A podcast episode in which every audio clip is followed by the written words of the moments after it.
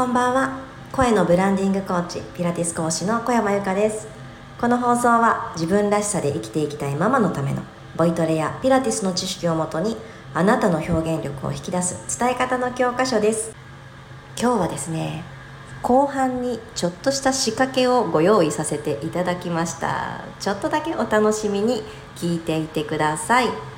先日いただいたご質問であこれは今日お答えしたいなと思ったものがあったので一つピックアップさせていただきます。ご質問くださった方ありがとうございます。お一人様だけど前向きに生きてる私ってどう見られてるの？と不安になります。といただきました。私このご質問をいただいてすっごく素敵だなって思ったのですが皆さんはいかがですか？お一人様っていうふうに他人様は思うんでしょうか？このねご質問者様のように今私は独身であるっていうことを意識してるのは意外と当事者だけだったりするんじゃないかなって思うんです。私ちょうど30歳になる直前29歳から30歳に変わるっていう時にものすごく焦ったんですよ。すごく私あの田舎育ちなので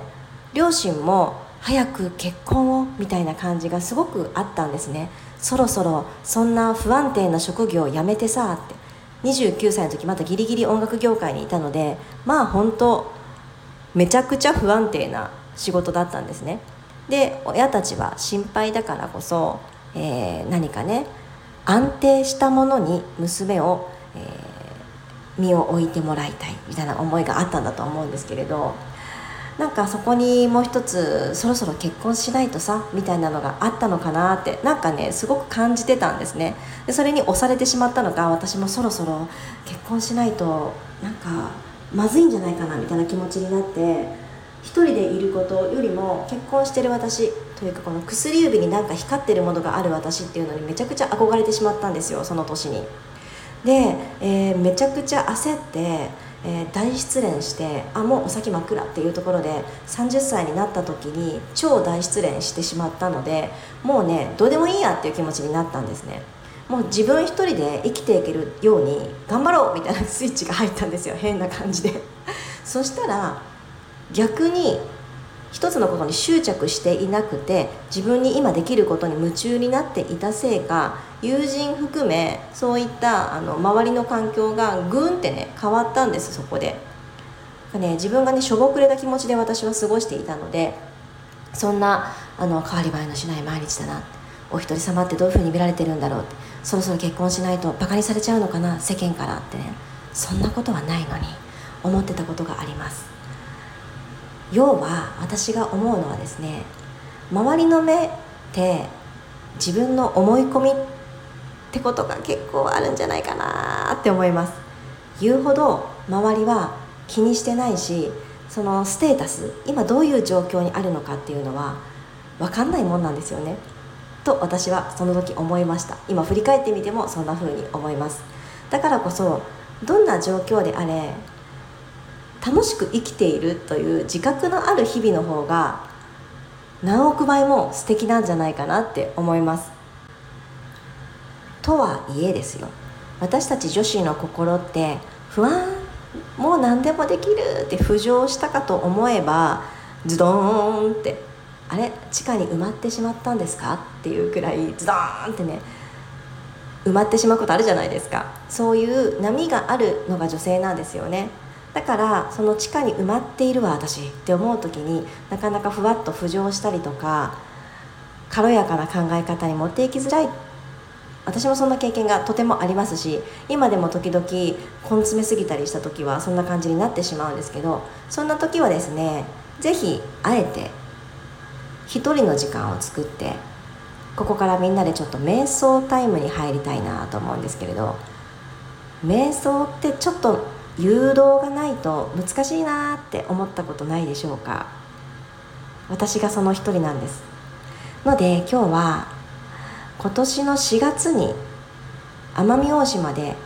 いいなと思って録音していた海の音を皆様に大公開したいと思います。この後流れますのでその波の音をお聞きいただきながら少し考えてみてください。楽なあぐらの姿勢になっていただいて背もたれがあっていいです。何かお気に入りのクッションとかがあったら背骨には柔らかいものを当てていただいて頭を自分の力で支えなくてもいいような感覚でちょっと身を委ねる形で座ってみてください。目を閉じるのが怖くない方は閉じましょう。ちょっと不安になっちゃうな真っ暗な世界は。という方は少し遠くを見るような感覚でまぶたを開いておいてください。波の音3分くらいかなあると思うんですけど。是非聞きながら私はどうしたい？どんな風だったらワクワクが続く？そして今の自分のこと好き？この3つを自分自身に聞いてみてください。ではいってらっしゃい。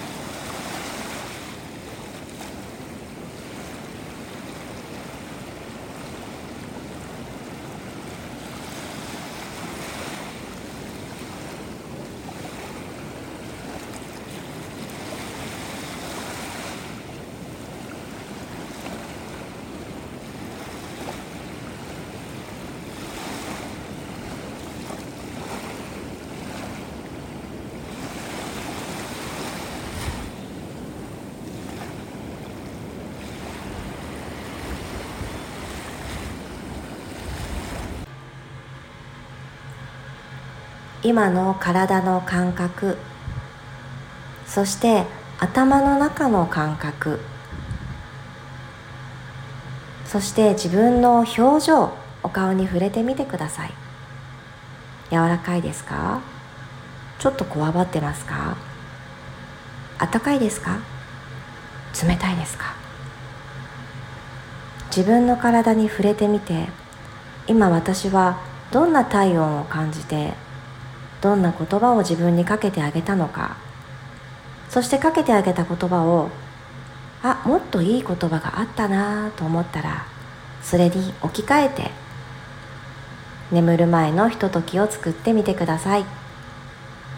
最後にかけてあげた言葉は寝ている間も体の中私たちの細胞一つ一つに染み渡っていきます。最後にかける言葉少し気を配ってみてください。おやすみなさい。また明日。